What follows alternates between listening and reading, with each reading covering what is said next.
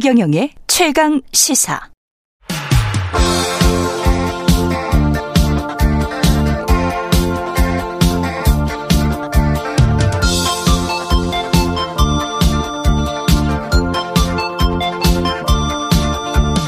네, 젊은 그대입니다. 예. 젊은 정치인들과 함께하는 기운찬 코너, 젊은 토론 시간입니다. 김용태 전 국민의힘 최고위원, 장경태 민주당 최고위원 자리하셨습니다. 안녕하십니까? 네, 안녕하세요. 김용태입니다. 안녕하세요. 네. 정용태입니다. KBS는 역시 예, 전동적입니다. 예, 젊은 그대. 아, 노래 좋습니다. 예, 네, 뉴진스는 아직 김수철 선생님을 따라올 수가 없습니다. 사실 그 권위나 뭐 이런 면에서 예, 신뢰성이나 뭐 이런 면에서 뉴진스 팬들에게는 죄송합니다만 한 40년 더 활동을 하시면 저희가 인정해드리겠습니다.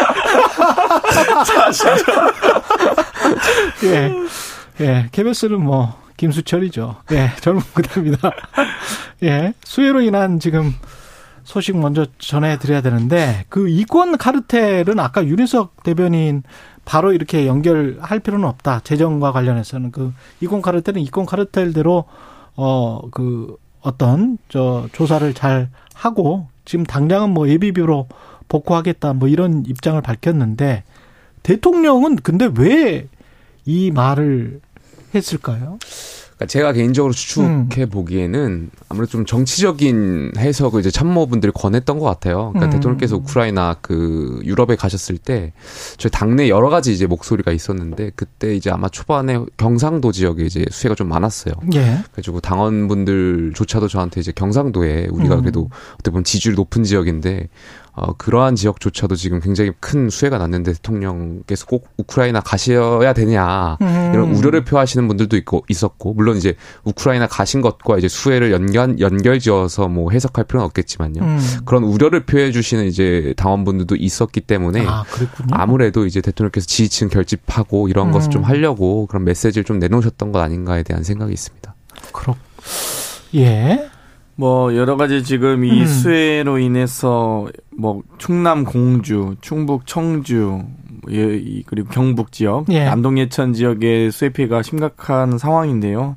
뭐 전형적인 인재이자 행정 참사입니다. 그래서 이 기록적인 폭우를 기록한 이 전북 익산도 음. 여러 가지 교통 통제라든지 비상근무 체제를 확립하면서 인명 피해가 하나도 없었거든요. 그런데 사실 이제 이런 부분들을 뭐 이 한 시간 지나서야 대피 문자를 보낸다든지 한 시간 반 지나서야 뭐 두 번째 문자 발송이라든지 첫 신고 접수 뒤에 20시간이 지나서 뭐 대피 병령이 발, 발령된다 이런 건 누가 봐도 행정 참사죠 사실. 그러니까 신고 접수 이후에 즉시 즉각 대응을 했어야 되는데 뭐 2시간 반 혹은 20시간 지나서 대피 명령 발송한다 이런 것들 그리고 대피 명령 문자 대피 문자도 어디로 어디 어디가 산사태가 일어났는지 어떤 음. 어디로 대피를 해야 되는지 공지가 제대로 안 돼 있던 부분들이 많이 발견되고 있어서 우크라이나 방문과는 사실 별개 문제 아닙니까? 그래서 이제 여러 가지 그런 네. 이, 이 장마가 대단히 이제 이번 장마가 특히 길고 음. 기록적인 폭우를 할 것으로 예상이 되고 있었음에도 불구하고 나토를 뭐 정식 회원국 아닌데 간 것도 좀 신기하지만 우크라이나 같은 경우는 러시아의 관계도 중요하기 때문에 굳이 이 추가를 일정을 추가하면서까지 갈 필요가 있었느냐라는 우려가 많고요. 음. 대통령도 없었고 이번 장마 기간에 대통령도 국내에 없고 당 대표도 없고 행안부 장관도 지금 없는 상황 아니겠습니까? 예. 그러니까 이런 경우가 있는지 모르겠습니다. 아무튼 이 정도의 심각한 상황에서는 대통령이 지금 귀국해봐야 할 수 있는 게 없다라고 말하기보다는 빠르게 귀국하셔서 어, 재난 관리를 하셨어야 된다 보고요. 이권 카르텔은 좀 너무 뜬금없는 것 같아요. 지금 수해 현장을 빨리 피해 지원하고 수해 현장을 복구하는 과정에서 나와야 될 것은 빠르게 이제 여러 가지 지금 재난 관련된 뭐 이 예비비 지출을 포함해서 이 재난재해 관련된 정보 예산 목적 예비비라고 하는데요. 지금 2조 8천억 정도 되는데 이것도 작년에 비해서 4분의 1이 감소한 지금 예산이거든요. 이제 빠르게 이게 지원하고 이런 대책들을 세워야 될 때 이권 카르텔 말씀을 하시는 게또 음. 누군가에게 남탓하고 또 누군가를 표적 삼아서 이렇게 뭐 카르텔화하는 이렇게 악의적인 프레임을 씌우는 것이 과연 정부에 도움이 되는지 모르겠고요. 오히려 카르텔이라고 하면 무능 카르텔이 더 문제인 것 같습니다. 제가 보기엔 남탓 카르텔, 무책임 카르텔 이런 걸 오히려 더 책임을 물으셔야죠. 말씀 중에 사실관계 하나만 바로 잡으면 예. 대통령께서 이제 유럽의 외교 일정 때문에 가셨던 거고 행안부 장관은 민주당이 없앴죠. 민주당이 지금 탄핵 소추를 발의했기 때문에 음. 지금 자리에 없는 거니까 그 점은 좀 알고 계셨으면 좋겠습니다. 민주당 예. 탓을 또 또 하시면 안 되고요. 예. 행안부 장관은 뭐 때문에 지금 저희가 탄핵했습니까? 건의를 먼저 했고 음, 탄핵한 네. 이유가 뭡니까? 이태원 참사 때문에 했습니다. 이태원 참사도 전형적인 인재고 행정 그러니까 참사라고 저희가 지적을 장관이 했으면 없었다라고 말씀하셨길래 이제 민주당에서 탄핵 소추에서 없었다라는 말씀 보통 이 정도 되면요 장관이 국, 이 국정 운영에 부담을 준다 해서 보통 본인이 사임합니다. 이렇게 끝까지 끝까지 철면피처럼 버틸려고 안 하고요. 먼저 본인이 사임하셔야 되고 혹은 대통령이 경질을 하든지 새로운 행안부 장관을 임명하셨어야죠. 이 기록적인 지금 장마가 예상되고 있는데도 행정안전부 장관이 없 는 상황이면 부재한 상황 아니겠습니까? 음. 그럼 바로 인사 교체를 하셨어야죠. 뭐 통일부 장관만 바꿀 게 아니라요. 추경은 그 필요합니까? 추경해야 됩니다. 지금 네. 어찌되었건 여러 가지 방금도 말씀드렸듯이 목적 예비비가 이 4분의 1이 감소한 상황이고요. 저희가 이미 추경은 여러 가지 지금 코로나 상황에서 대출 이자 만기 도래라든지 여러 가지 지금 뭐 부족한 부분들에 대해서 빠르게 좀 추경이 필요하다. 네. 어려운 부분들에 대해서 추경할 필요가 있다. 그러니까 뭐 예를 들면 지금 지속적으로 제가 지하철 공공버스 요금에 대한 뭐 PSO 지원도 필요하다 이런 얘기도 하고 있었는데요. 결국 지하철 지금 버스 요금도 오르지 않습니까? 앞으로 이 사회 취약계층과 관련된 여러 지원 제도도 필요하고요. 특히나 이번 또 이제 수해까지 발생했으니 피해 지원에 대한 추경이 더욱 더 중요해지고 있는데 저희는 계속 연초부터 추경 얘기를 해왔습니다. 그런데도 불구하고 결국 뭐 이권 카르 대통령 이권 카르텔이다.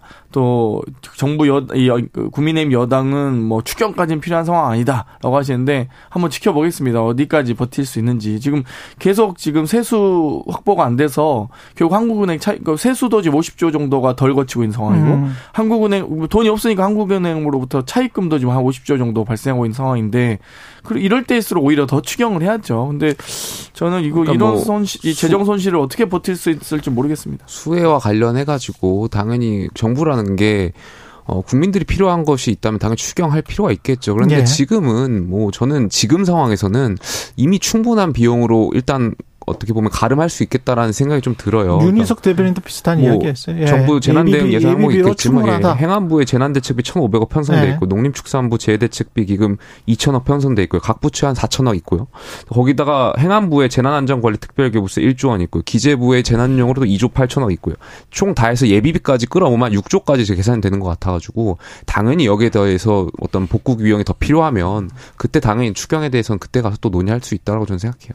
근데 여 여야정 TF를 제안을 했는데 정부는 일단 빼고 여야 TF를 만들지에 관해서 지금 논의가 되는 거예요? 아니면은 하게 일단 아까는 약간 뭐 하던데 저희가 여야정 TF를 예. 제안했고요. 예. 현재 뭐 보는 뭐 여러 언론을 통해서 보면은 TF 구성까지는 뭐 거부할 명분은 없으신 것 같아요. 국민의힘 예. 입장에서도.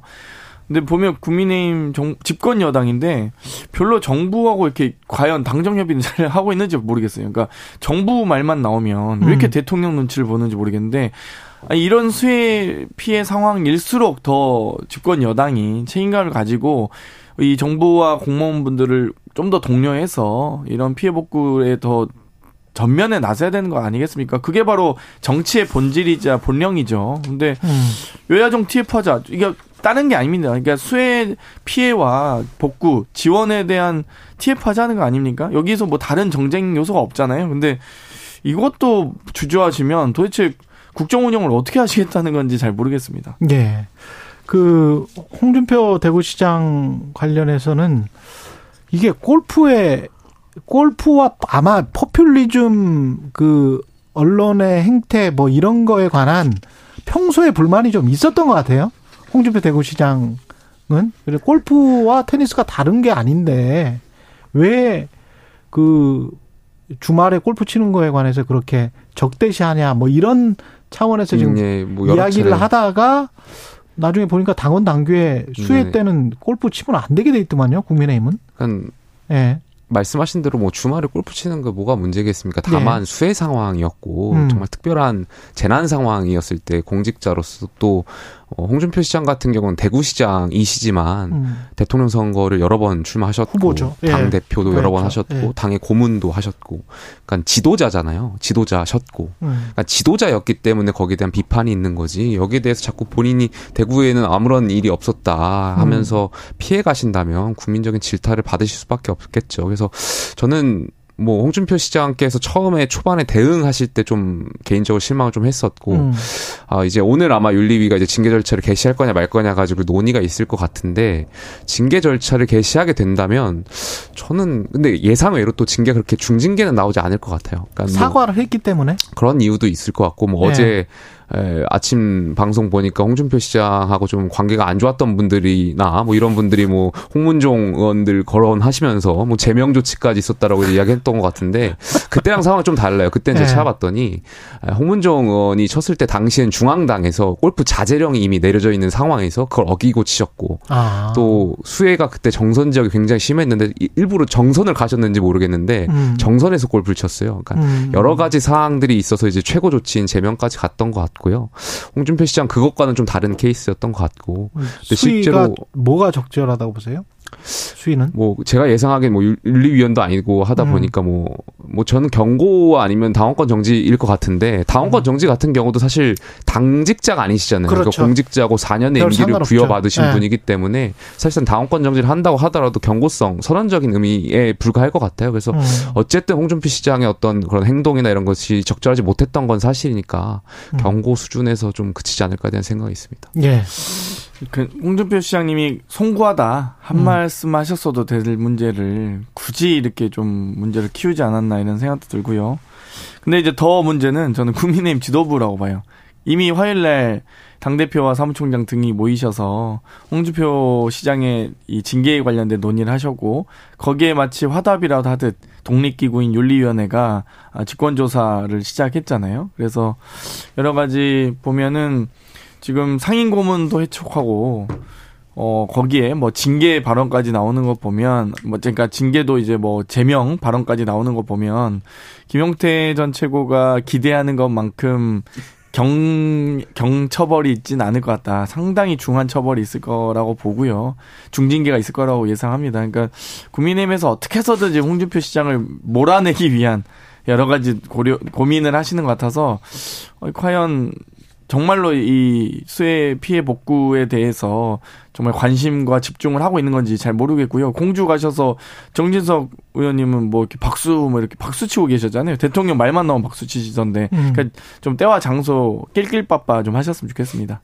민주당 김우겸 의원은 이게 지하차도 참사와 우크라이나 방문을 빗대서 이야기를 한 건데 어떻게 들리는지 한번 제가 그대로 읽어드리겠습니다. 지금 중국과 러시아가 마치 범람하는 강과 같은데 윤석열 대통령이 우크라이나에 가서 한 행동과 말은 우리 조국과 민족의 운명을 궁평 지하차도로 밀어넣는 것과 마찬가지라고 생각합니다. 이게 만약에 이제 궁평 지하차도에서 희생당하신 유족분들이 들었으면 이게 그분들 입장에서는 이게 뭐야? 뭐 이렇게 이제 느끼어지는 그런 발언이거든요. 음. 이게 너무 지나치게 정치에 과몰입돼 있는 김우겸 의원의 발언들이 가끔 나오는데 왜 이러는 건지 모르겠습니다. 제, 가볼 때는 뭐 그만큼 네. 참담한 국격과 네. 국익을 좀 비유하신 것 같은데 네. 어찌됐건 저희 이제 단순 침수 상황이거나 그렇죠. 뭐 네. 재산상의 피해만 있었다면은 음. 뭐 그런 비유가 가능할 수 있다고 볼 수는 음. 있겠지만 또 희생자가 나온 마당에 좀 부적절했다고 보고요. 또 이 부분에 대해서 김의겸 의원께서 음. 사과를 하셨습니다. 그래서 어좀 어찌됐건 이 인명 피해가 난 사건만큼은 저희가 대단히 조, 조심해야 된다 이렇게 생각합니다. 뭔가 정치에 과몰입돼 있는 것 같아요. 지나치게. 그러니까 뭐 네. 김의겸 의원뿐만이 음. 아니라 민주당에서 그 젊은 정치인이 또 가짜 뉴스를 생산했었잖아요. 네. 아니면 말고식으로. 그러니까 정치인들 중 고쳐야 될 태도 중에 하나가 마치 지구가 자기를 중심으로 돈다고 생각하시는 음. 것 같아요. 그러니까 연예인병 걸리는 것처럼 음. 자극적인 언어를 쏟아내면서 언론에 휘발성인 그 네. 그 기, 이슈 기사화 시키려고 본인 이름 들어가게 하려고 그러다 보니까 말씀하신 대로 과몰입하다 보니까 굉장히 국민 정서와 공감되지 못하는 말씀들을 하시는 것 같아서 좀 정신 차려야 된다라는 말씀 좀 드리고 싶습니다. 근데 이 수혜나 뭐 이런 것과 관련해서는 그래도 역시 이제 정부나 집권 여당의 책임 뭐 거기에 관한 그 눈길이 갈 수밖에 없는데 유승민 의원은 정 그 윤석열 대통령의 화법과 관련해서 이그 약간 좀 너무 떨어져 있는 듯한 너무 객관자적인 시선으로 바라보는 듯한 그런 어 비판을 좀 했고 우크라이나 방문과 관련해서도 그랬, 그랬습니다만은 이 수혜도 그렇고 그다음에 자유를 너무나 지나치게 강조하는 것도 그렇고 그런 비판이 지금 당내에서 나오고 있는데 그게 그 당 주류하고는 전혀 다른 결인 거죠. 뭐 여당 내 야당 예. 역할도 저는 분명히 필요하다라고 생각하고요. 예. 유승민 대표의 그러한 어떤 표현들 저는 여당이 자정작용하는 데 있어서 분명히 필요한 부분이 있을 거라고 생각합니다.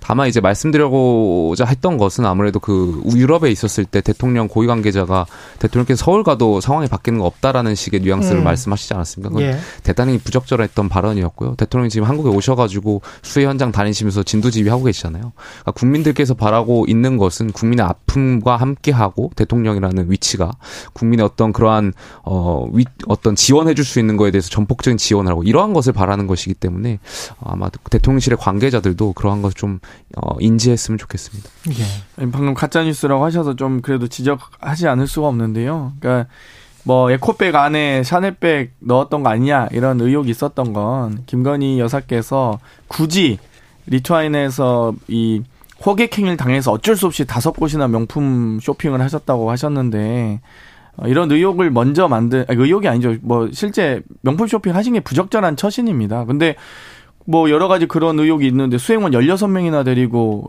해외 순방 가서 명품 샵 가는 게 가능한 일입니까? 이게 괜찮지 않은 일이죠.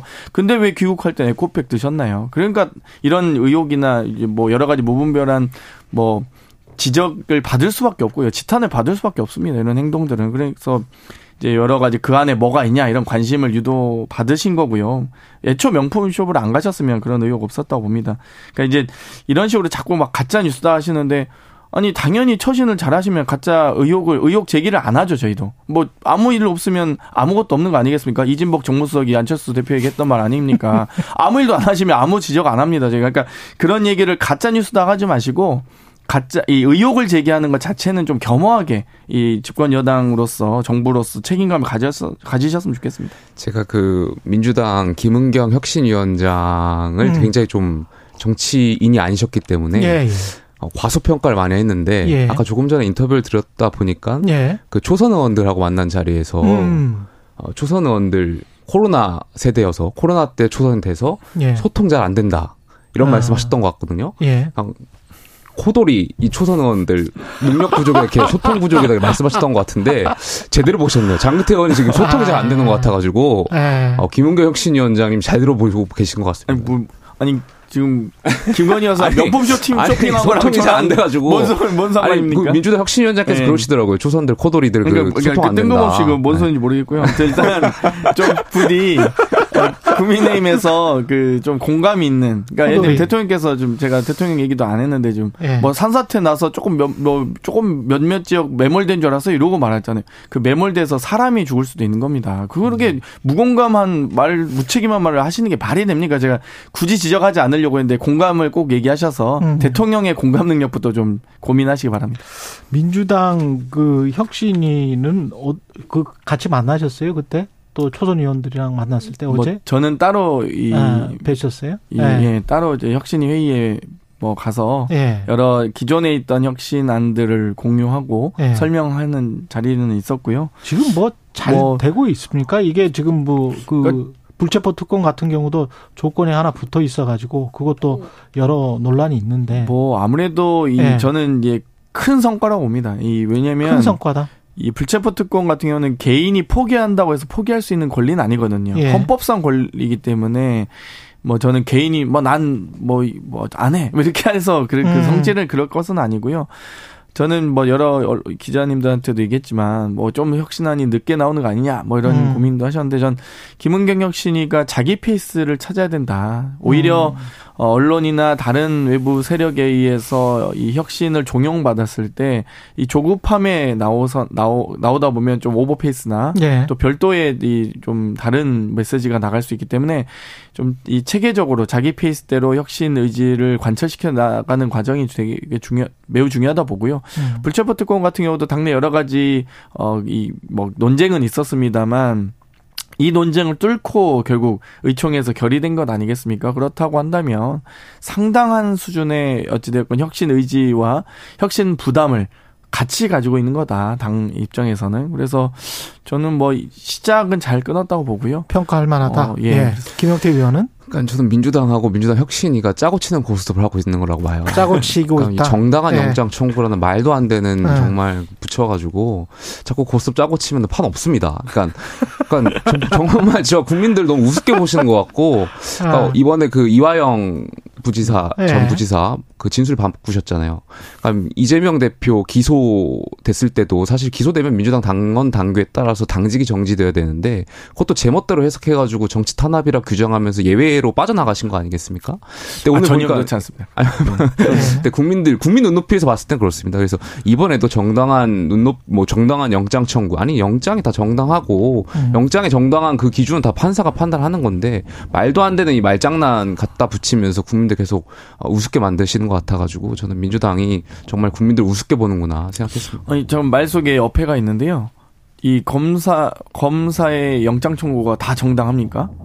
그 정당한지 안 한지를 판단하는 게 판사입니다. 정당성의 여부는 판사가 하는 거죠. 검사는 자의적으로 해석할 수도 있고 어, 본인의 기획과 본인의 목표와 본인의 어떤 여러 가지 사정에 따라서 영장을 청구합니다. 그러면 그거를 다 정당하다고 표현하면 영장 실시 심사를 받을 필요가 없죠. 검사가 다 옳은데 다 정당한데. 그러니까 그 이 형사 이 사법 절차를 좀 무시한 말씀이시고요. 음. 어찌되었건 이 법원의 이 법리상의 정당성 여부 판단과 더불어 또 정치적인 균형 이런 부분도 당연히 저희도 고려해야 됩니다. 그러니까 뭐이 그러니까 삼권 분립이 나온 이유가 뭐겠습니까? 법원의 판단도 있지만 그렇게 따지면 이 당연히 헌재에서 이 국회의 체포 동의안 결의에 대해서 위헌 판결을 하셔 해야죠. 그러니까 근데, 근데 법리상의 문제뿐만 아니라 정무적인 판단도 해야 되기 때문에 그런 게 당연히 있는 영장 절차가 헌법 절차잖아요. 하는 거고 정당한지 안 한지는. 그러니까 저는 장태훈께 여쭙고 싶어요. 그러면 도대체 여태까지 민주당에 청구했던 영장 중에 정당하고 정당하지 않았던 것은 무엇이냐?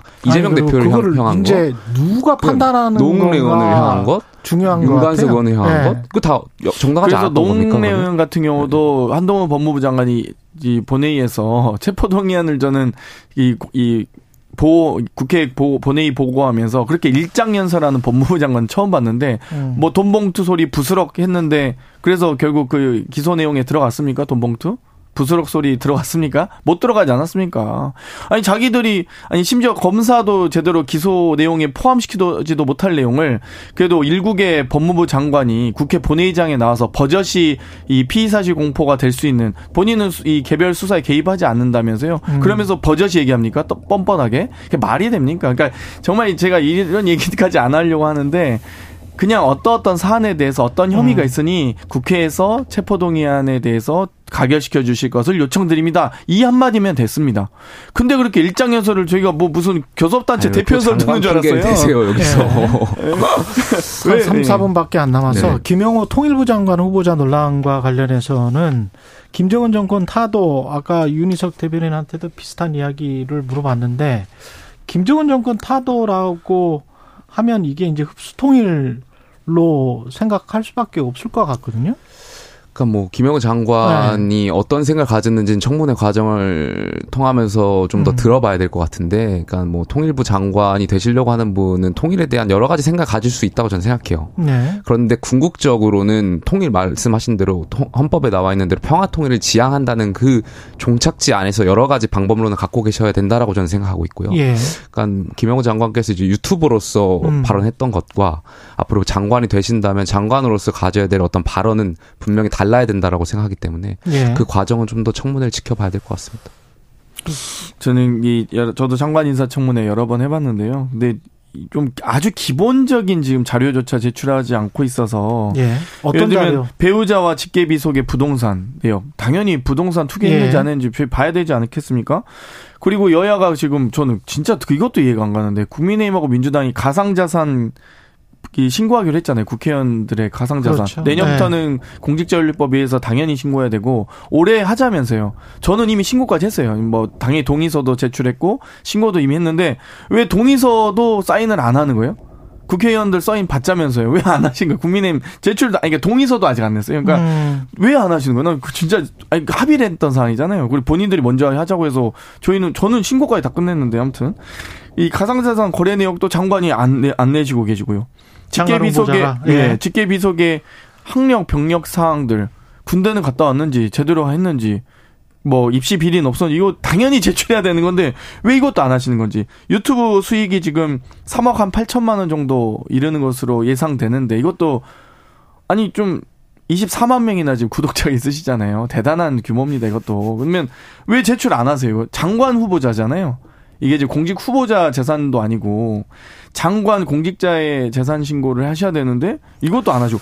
아니 뭐 제가 다른 거 지금 한반도기 부정하는 거나 음. 예. 뭐 지금 적화 통일 흡수 통일 하자 이런 논쟁까지도 안 들어가겠습니다. 이거 뭐 사실상 반헌법주의자인데 뭐 이 정도 사안이면 아니 기본적인 장관 인사 자질 있는지 좀 이거 기본적 자료는 제발 좀 이거 국민의 의원님들이 더 화내셔야 되는 겁니다. 김영태 의원 반론 제출하십시오. 빨리.